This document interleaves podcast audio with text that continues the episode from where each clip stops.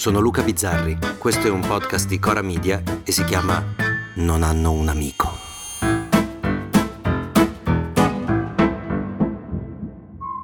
Allora, giovedì ho compiuto gli anni io e il giorno dopo è stato il turno di un altro compleanno, quello di Calimero.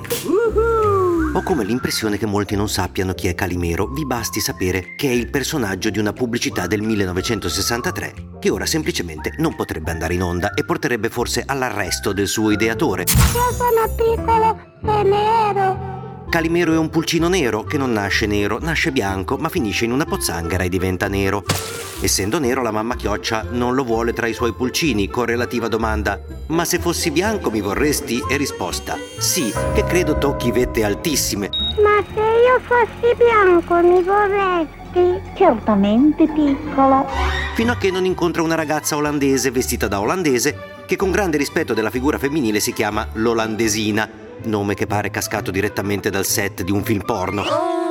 La quale olandesina gli dice non sei nero, sei solo sporco e voilà, la frittata è fatta. Cosa c'è?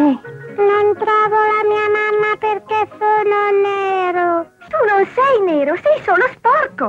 Là. Mm. Ma tralasciando le evidenti connotazioni razziste, Calimero ha avuto un successo mondiale, è passato dall'essere il testimonial sfigato di un detersivo a entrare a far parte del lessico giornaliero, diventando egli stesso un'icona del suo tempo. Ma, e questo è ancora più sbalorditivo, un modello che mai come adesso funziona, ora che gli uomini e le donne del nuovo millennio hanno preso ad esempio lui per diventare praticamente tutti Calimero. Sì, Calimero assume il ruolo più importante della nostra società perché Calimero una vittima. Fuori ti dico! Signor maestro! Vattene via, piccolo sgorbio nero! Vittima del destino, della sfortuna, del mondo crudele. E nel nuovo millennio, se non sei una vittima, praticamente non esisti. Non c'è intervistato che non racconti una storia di bullismo, Nonostante io sia stato vittima di bullismo, dal bullizzato perché aveva l'apparecchio a quella che era brutta e soffriva, ma ora è una strafiga e soffre perché non è mica solo quello. Non c'è giorno dove non ci sia una vittima nuova, non c'è carnefice che non diventi vittima egli stesso, in una confusione di ruoli dove non si capisce chi stia dalla parte vessata e chi no. I miei compagni di classe mi prendevano in giro perché sudavo molto.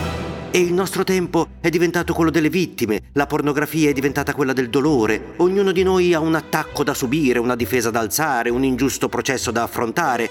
E in questa confusione Roccella dice che Sant'Anché è come Enzo Tortora, Io ricordo ancora il caso Enzo Tortora. Dimenticando che Enzo Tortora è un innocente che ha fatto la galera da innocente e ne è morto, mentre Sant'Anché è un ministro al quale la peggior cosa che possa succedere è di non essere più ministro se verranno confermate le accuse. Ma Roccella, per esempio, cos'è? È ministro della famiglia, ma pure la famiglia è sotto attacco, non lo sapevate? È sotto attacco la nazione, è sotto attacco la famiglia, è sotto No, attacco no, l'identità. no. Sì, viene attaccata. Stupido io a non rendermene conto. Ogni giorno qualcuno attacca la famiglia a colpi, non so, di omosessuali che vengono sparati sulle famiglie per distruggerle. Omosessuali che loro stessi sono sotto attacco e vanno difesi, così come le donne che sono sotto attacco. Per alcuni sono i maschi bianchi eterosessuali a essere sotto attacco. Non c'è condizione umana che non sia minacciata, aggredita. Sono sotto attacco le forze dell'ordine, gli adolescenti, i medici, i dipendenti statali. Siamo diventati tutti Calimero.